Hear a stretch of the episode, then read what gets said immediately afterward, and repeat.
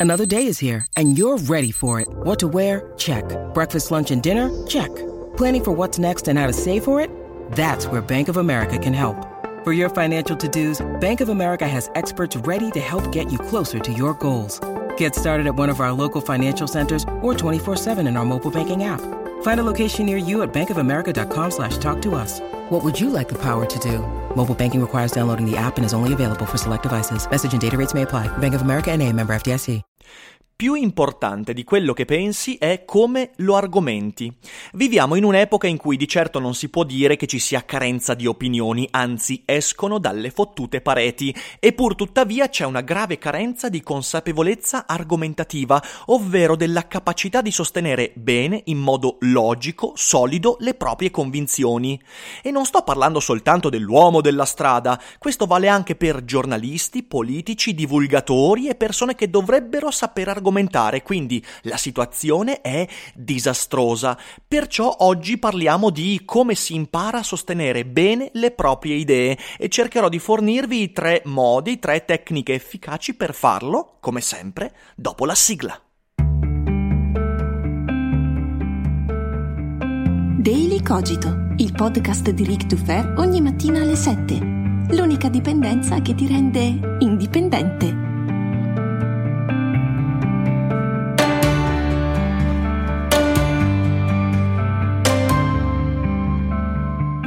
Ciao a tutti e bentornati anche quest'oggi qui su Daily Cogito. Io sono sempre Rick e mi guardo intorno e vedo una grande carenza di argomentazioni. Tutti quanti vogliono dire la loro, la loro prospettiva, la loro opinione, il proprio punto di vista, ma in modo superficiale e appena si scava un po' chiedendo qual è la logica che sta dietro questa convinzione, questa idea, questa opinione, casca il palco e molti non riescono ad argomentare bene, non sanno come funziona una fallacia, non sono abituati a sostenere le proprie argomentazioni e rimangono lì alla superficie e si offendono, si difendono, si chiudono a riccio e non c'è modo di creare un dialogo proficuo.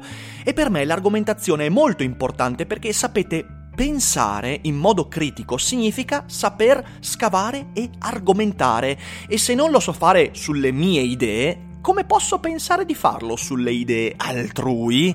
Quindi oggi parliamo di questa cosa molto molto importante. Prima di farlo però vorrei dire due cose altrettanto importanti. La prima è che purtroppo l'incontro previsto a Busto Arsizio per venerdì prossimo 28 febbraio insieme a Giulia Pastorella per discutere di Spinoza e Popcorn è stato annullato per via dei decreti governativi, per via di questo blocco dovuto al coronavirus e mi dispiace veramente tanto, ma c'è una buona notizia. Io e Giulia essendo molto dispiaciuti per questo annullamento, abbiamo deciso di tenerlo comunque in forma virtuale. È il nostro modo per promuovere il telelavoro attraverso un teleevento. Quindi in descrizione troverete il link per la live streaming che si terrà sul mio primo canale YouTube venerdì sempre alle 18.30 e in questo modo potrete sentire le nostre chiacchierate sul mio libro e non solo e non soltanto se siete di Busto Arsizio e dintorni, ma se siete di qualsiasi punto d'Italia e anche del mondo e perché no dell'universo. Quindi sintonizzatevi, ascoltateci, sarà un'oretta, un'oretta e mezza molto divertente e non vediamo l'ora. Seconda cosa, ricordo a tutti che è uscito da qualche giorno il mio nuovo videocorso sull'arte del podcasting per il sito di Doceti, sito di e-learning, che propone un sacco di cose, competenze, corsi, consulenze interessantissime e per chi volesse mettere mettere il naso, la bocca e la voce nel mondo del podcast, beh, il mio corso è un'ottima introduzione, quindi sotto c'è il link, dateci un'occhiata e sono certo che non ve ne pentirete. Ma adesso veniamo a noi. L'importanza di argomentare.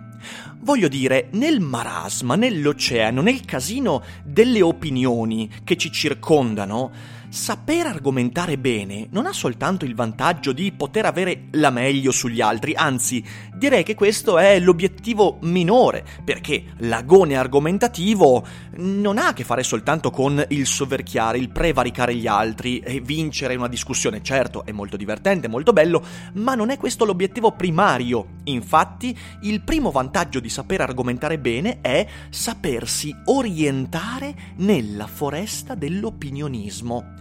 L'opinione in quest'epoca è una risorsa sovrabbondante e come qualsiasi risorsa sovrabbondante non costa nulla. Quando c'è grande abbondanza i prezzi crollano in modo definitivo, drastico e terrificante.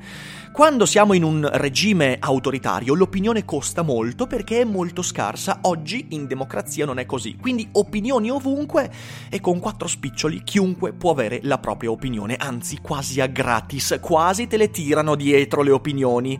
C'è invece una risorsa molto scarsa e che quindi ha un costo enorme, l'argomentazione, la logica, che costa fatica, costa approfondimento e costa, costa competenze, tempo, relazioni, Insomma, adesso cercheremo di capire, ma è molto importante perché saper argomentare significa anche riconoscere nel bosco di opinioni che mi circonda quelle opinioni, prospettive, visioni che sono più utili, più valide, eh, meno, meno trappolose. Sì, ho appena inventato la parola trappolose, mi piace un sacco, e insomma sapermi orientare ed è una cosa da non sottovalutare, soprattutto quando lavoriamo sul web e ci informiamo sul web. E credo che eh, l'episodio attuale del coronavirus sia esattamente eh, l'esempio di quanto sia fondamentale sapersi orientare nel marasma di cazzate e nelle cazzate saper individuare quelle che sono le opinioni proficue che mi permettono di non soccombere al panico, all'idiozia e quant'altro.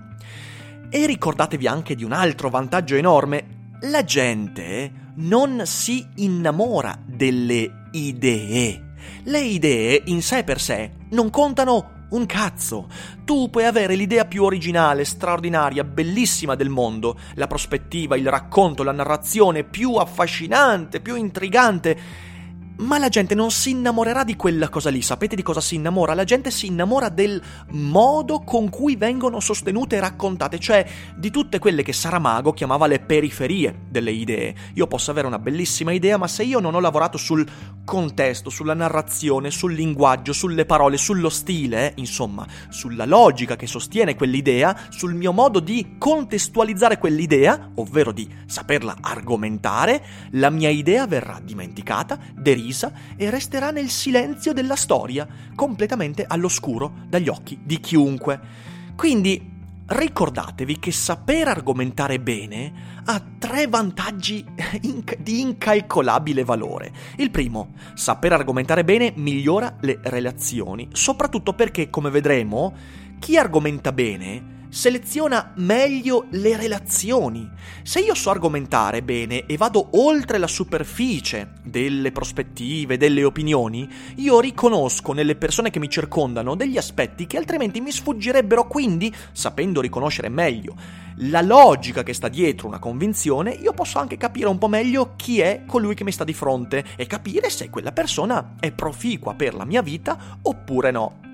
Secondo aspetto, saper argomentare aiuta enormemente l'autostima. Avere un'opinione superficiale è qualcosa che anzi ci danneggia perché quando io emetto un'opinione superficiale e vengo confutato e non so come rispondere alle confutazioni, io, come dicevo, spesso mi chiudo a riccio, mi sento in imbarazzo, mi vergogno e questo diminuisce enormemente la mia autostima, la stima che ho di me stesso. Se invece so sostenere le mie opinioni, se riesco ad argomentarle, a dare una logica alle mie convinzioni, io sono una persona più solida e la mia autostima ne beneficerà in modo enorme. Terzo aspetto, argomentare tiene in allenamento la testa, ci tiene svegli. Daily Cogito non è a caso il podcast che combatte la zombificazione. Voglio dire, ieri ho difeso un terrapiattista e saper difendere un terrapiattista trovando le ragioni di quella difesa e non semplicemente dicendolo perché ah, così fa scalpore Beh, è un allenamento straordinario che coinvolge l'interezza del mio encefalo, quindi mi tiene sveglio, combatte la zombificazione. Questi tre aspetti, migliorare le relazioni, aiutare l'autostima, tenere in, allenamento il cervello, sono tre ingredienti fondamentali per avere successo nella vita, ma non il successo monetario, economico, no, il successo nella vita, cioè avere a che fare con persone che mi amano, di cui ho stima e che hanno stima di me, saper svolgere bene un lavoro che amo perché me lo sono trovato, l'ho selezionato e anche capire bene come usare questa realtà che ci circonda, anche sapendo usare bene le opinioni con cui entro in contatto e le convinzioni di cui decido di farmi portavoce. Quindi l'argomentazione è tutto, io lo dico soprattutto alle persone giovani che mi stanno ascoltando. Ragazzi, abituatevi ad argomentare quello che pensate e non accontentatevi delle vostre opinioni e non accontentatevi delle opinioni altrui. Stimolate sempre gli interlocutori ad argomentare. Per questo, ecco tre modi che io nella mia vita ho trovato proficui per imparare ad argomentare bene. Primo, Ascolta sempre fino in fondo chi non la pensa come te. L'argomentazione si impara prima di tutto ascoltando, cioè fornendomi di strumenti che il mondo mi dà, mi offre per ampliare il mio ventaglio di argomentazioni, idee, opinioni, figure retoriche, metafore, parole e tutto quanto, ok? Spesso noi facciamo l'esatto opposto, non ascoltiamo chi ci contraddice, chi non la pensa come noi e spesso ci capita di interrompere opinioni contrarie perché? Beh, le interrompiamo perché abbiamo paura di sentire come continuano. Abbiamo paura di accorgerci della nostra inadeguatezza. Capita molto spesso. Ci è stato dato, ci è stato insegnato dai talk show televisivi. Interrompere l'altro quando non la pensa come me è una difesa fondamentale. Ma quella difesa, per quanto possa essere voglio dire, divertente perché quando vedi due dementi che discutono di cose assolutamente irriducibili e si interrompono a vicenda, ti prendi i popcorn e magari li guardi come guarderesti delle scimmie dentro una, una gabbia, però è dannosissimo per la nostra, per la mia capacità di argomentare e comprendere perché la penso in un certo modo. Quindi non dobbiamo mai interrompere, soprattutto quando l'interruzione è guidata dalla paura di sentirci inadeguati, imbarazzati di accorgerci che cavolo ci sbagliavamo. Bisogna assolutamente fornirsi sempre di diversi punti di vista. Perché? Perché qualunque punto di vista non è mai tutto sbagliato. E sapete perché? Perché nulla che ha a che fare con le opinioni e i punti di vista, nulla è mai tutto giusto. Cioè, sedersi dalla parte del torto o della ragione non è mai qualcosa di netto, definitivo, perché in realtà in ogni opinione c'è dell'incompletezza.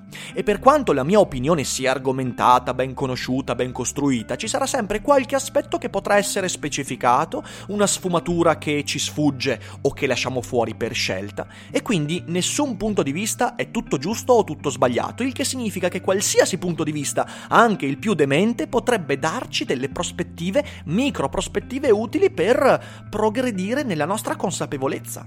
Ed è per questo che io vi consiglio di allenarvi a valutare un sistema di pensiero e non la singola frase. Di nuovo questa è una cosa che ci è stata eh, fornita in modo erroneo dalla, eh, dalla cultura televisiva, dei talk show e ultimamente anche dei giornali, non molto ultimamente, da molto tempo. Ovvero il danno della TV è quello di averci convinti che vada valutata la singola frase, decontestualizzandola, prendendola come se fosse una sorta di verità assoluta da confutare in toto o da accettare in toto. E invece noi dobbiamo abituarci a contestualizzare e capire in che modo quella frase, per quanto ci sembri sbagliata, storta o giusta e perfetta, va a connettersi con tutto il resto del ragionamento, quindi col sistema di pensiero. Il punto di vista, la prospettiva, l'opinione è molteplice, è brulicante, non è qualcosa di unitario, non è un monolite che va accettato o rifiutato in toto. È sbagliato pensarla in questo modo. E quindi questa è la prima regola, ascoltare sempre fino in fondo, in modo completo, chi non la pensa come te. E aggiungo, non soltanto ascoltare, ma anche leggere. Fornitevi di libri che confutano ciò che pensate voi. Io nel corso della mia vita ho progredito nelle mie opinioni politiche, filosofiche, perché ho letto un sacco di cose di gente che non diceva ciò con cui ero in accordo e questo mi ha permesso di di acquisire maggiore consapevolezza intorno alle idee che eh, porto avanti nella mia vita, tenendo sempre aperta la porticina del dover ascoltare fino in fondo chi non la pensa come me. Non c'è niente di peggio per la consapevolezza argomentativa di circondarsi di echo chamber, ovvero di persone che mi danno ragione. Quindi, questa era la prima regola. Primo, prima tecnica, prima, primo allenamento, mettiamola così. Secondo, diciamo così, esercizio, allenamento. Impara a sostenere il contrario di ciò che pensi. Questa sembrerebbe una tecnica quasi dannosa, da sofisti, superficiale. In realtà questa è una tecnica che, per esempio, veniva insegnata già in tempi antichi. Le scuole rabbiniche, che hanno fatto della retorica, della capacità discorsiva e dialettica un punto di forza fondamentale, se tu ti formi eh, all'interno di una scuola ebraica devi imparare a parlare, questa è una delle cose fondamentali che io ho sempre ammirato tantissimo, eh, appunto delle, delle, comunità ebraiche che investono molto sull'argomentazione. Dicevo, sia nelle scuole rabbiniche, fin dai, dai tempi antichi, che nelle scuole di stoicismo, ad esempio Zenone, ad esempio Cleante, ad esempio lo stesso Marco Aurelio ne parla molto spesso, Seneca lo insegna ai suoi allievi, fra i quali ovviamente Lucilio, bisogna imparare a sostenere opinioni contrarie rispetto alle nostre convinzioni. Per esempio, se tu sei ateo, se tu non credi in Dio, impara ad argomentare l'esistenza di Dio. Questo non è fatto semplicemente per rendere insignificanti le posizioni, come se l'uno valesse l'altro, non è così. Come ho detto, la cosa importante non è quello che pensi, è come lo argomenti, perché quello che pensi sarà nutrito dal come lo argomenti e se tu avrai imparato ad argomentare il contrario, avrai nutrito la tua convinzione con argomenti che altrimenti non avresti mai incontrato. Perché questo tipo di esercizio di tecnica, argomentare ciò che non penso, mi permette di acquisire tre informazioni fondamentali. La prima è l'informazione che mi permette di immedesimarmi, cioè come la pensa chi non la pensa come me? Qual è la costruzione argomentativa? Qual è il ragionamento che sta dietro a colui che contrasta la mia opinione? Questo è fondamentale ed è molto utile, per esempio, quando ci troviamo a discutere con qualcuno che non la pensa come noi. Possiamo anticipare i suoi dubbi, le sue obiezioni e ovviamente i suoi argomenti ed è veramente preziosa questa cosa per sostenere bene una anche gara argomentativa, per quanto si possa parlare di gara. Seconda cosa, mi allena a tenere una distanza razionale dalle mie convinzioni e questo diventerà molto importante nel terzo punto, nel terzo esercizio, quindi eh, tenetelo lì per, per il momento e quindi diciamo così che mi permette di avere sempre una critica autovalutazione delle mie idee. Questi tre punti sono fondamentali perché mi tengono distante dal fondamentalismo, ma ripeto, ci arriviamo nell'ultima parte del podcast. Imparare come pensa il fra mille virgolette, nemico argomentativo, colui che non la pensa come me, è fondamentale per saper sostenere una discussione e per capire bene come è fatta l'idea che sto pensando io, perché acquisire informazioni da come gli altri obiettano è fondamentale per capire magari che anche alcuni aspetti delle mie convinzioni vanno ampliati, modificati perché magari sono storti, sbagliati, insufficienti. E aggiungo su questa seconda parte, questo secondo esercizio, questo è un ottimo gioco da fare con i propri amici. Eh, cioè, prendo e io, pe- io, sono comunista e tu invece sei un liberale, bene, ci scambiamo i ruoli e proviamo ad argomentare in modo contrario. Io credo che l'aborto sia giusto e tu invece credi che sia sbagliato, bene, scambiamoci i ruoli e argomentiamo e così possiamo fare con ogni idea. E questo ovviamente presuppone il punto 1, cioè circondati dei giusti amici e perciò insomma ritornate al primo esercizio, quello della conoscenza di sé e della buona selezione delle mie amicizie. Il terzo punto è forse direi il più importante. Smettila di offenderti di fronte alle confutazioni. E questo è importantissimo perché dobbiamo renderci conto di un aspetto tu non sei le tue idee. Chi pensa che la propria persona corrisponda alle proprie idee, beh, sta uccidendo il pensiero critico perché il pensiero critico è invece saper sempre mantenere una razionale distanza fra le mie idee, quello che penso e quello che io sento di essere, perché io sono qualcosa che cambierà mille volte nel corso del tempo, invece una convinzione, un'idea attualmente è inevitabilmente cristallizzata, è una manifestazione di un momento preciso della mia vita. C'è stato un momento nella vita in cui pensavo quella cosa lì e quella cosa lì era ferma, era solida, era costruita e io sono cambiato. Se io invece considero le mie idee come parte integrante della mia personalità, allora cercherò sempre di mantenermi così come devo mantenere le mie idee. Ed è sbagliato perché è la, è la porta per il fondamentalismo. E questo come si fa? Beh, ci si allena ad avere torto, è molto semplice. Bisogna cercare relazioni con persone che siano sfide e non passatempi.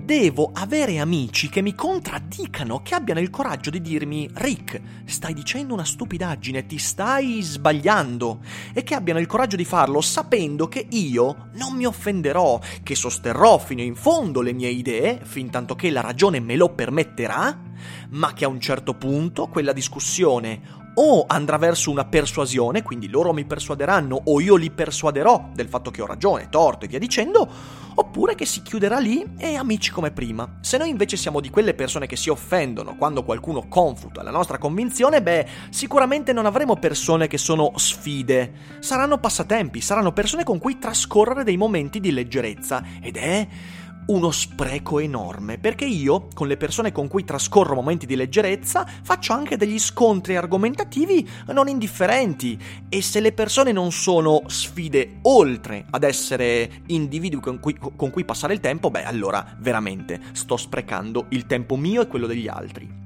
Se ti offendi di fronte a una confutazione, non imparerai mai a cambiare il tuo modo di argomentare, ad ampliarlo, a migliorarlo.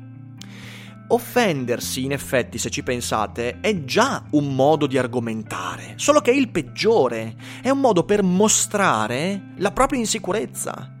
E quando ci offendiamo perché qualcuno dice che le nostre idee sono sbagliate, stiamo fornendo un'arma e la relazione fra me e quella persona andrà inevitabilmente declinando fino alla freddezza e alla morte e all'inerzia.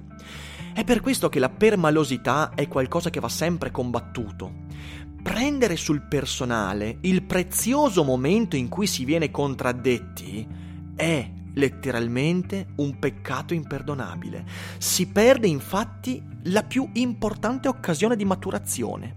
La maturazione in questo senso è la capacità di saper cambiare in parte e a volte totalmente quando veniamo rivoluzionati da un'esperienza, da una discussione, da uno scambio, cambiare in parte o totalmente la propria idea di fronte a ottime ragioni, di fronte a argomentazioni che dimostrano la mia insufficienza, la mia necessità di cambiare, sulla base di quello che dicevo all'inizio, che nessuna idea, nessuna opinione è tutta giusta o tutta sbagliata.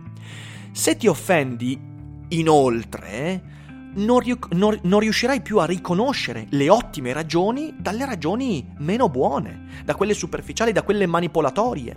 Perciò il permaloso, oltre ad essere una persona che fatica di più a maturare, una persona che perde un sacco di occasioni, una persona che perde relazioni che sarebbero proficue sfide, invece sono solo passatempi, è anche molto più facilmente vittima di qualcuno che lo manipoli. E invece essere contro la permalosità significa prima di tutto essere più propensi a guardare in modo critico il modo con cui io sono pervenuto a qualche convinzione e quindi essere più sveglio di fronte anche ai manipolatori. Ecco, queste sono tre cose che possiamo mettere in atto immediatamente, senza problemi, subito. Sono tre atteggiamenti mentali da nutrire e da tenere ben saldi. Perché fidatevi, fidatevi, questo è proprio spassionatamente il mio consiglio, adottando questi tre atteggiamenti migliorerà la vostra vita in senso relazionale, nell'autostima e anche nella, nella consapevolezza di quello che ci circonda. Perciò io spero con questa puntata di aver portato, di aver fatto un servizio utile se avete argomentazioni contrarie a quello che ho appena detto, le aspetto perché insomma, eh, credo che sia il punto fondamentale di questo podcast e anche di tutto Daily Cogito, nonché della mia vita. E per il resto allenatevi ad argomentare come si deve e smettete di sparare fottute superficiali opinioni interrompendo chi non è d'accordo con voi per paura di trovarci nell'inadeguatezza. Quello non è per niente un modo divertente di esistere. Grazie mille per l'ascolto, voi diffondete, soprattutto se avete amici, amiche, familiari permalosi, potrebbe essere molto utile l'ascolto di questa puntata e noi ci risentiamo come sempre domani per il nuovo Daily Cogito. Buona giornata e non dimenticate che non è tutto noia ciò che pensa. Vacanze in Sicilia o in Sardegna? Con i traghetti GNV porti tutto quello che vuoi, ti rilassi fino a destinazione e se prenoti entro il 14 maggio, posto ponti a partire da 33 euro. Non c'è modo migliore per andare in vacanza. Scopri i dettagli su gnv.it. Offerta valida sulle linee Napoli-Palermo e Genova-Olbia, 10.000 posti disponibili.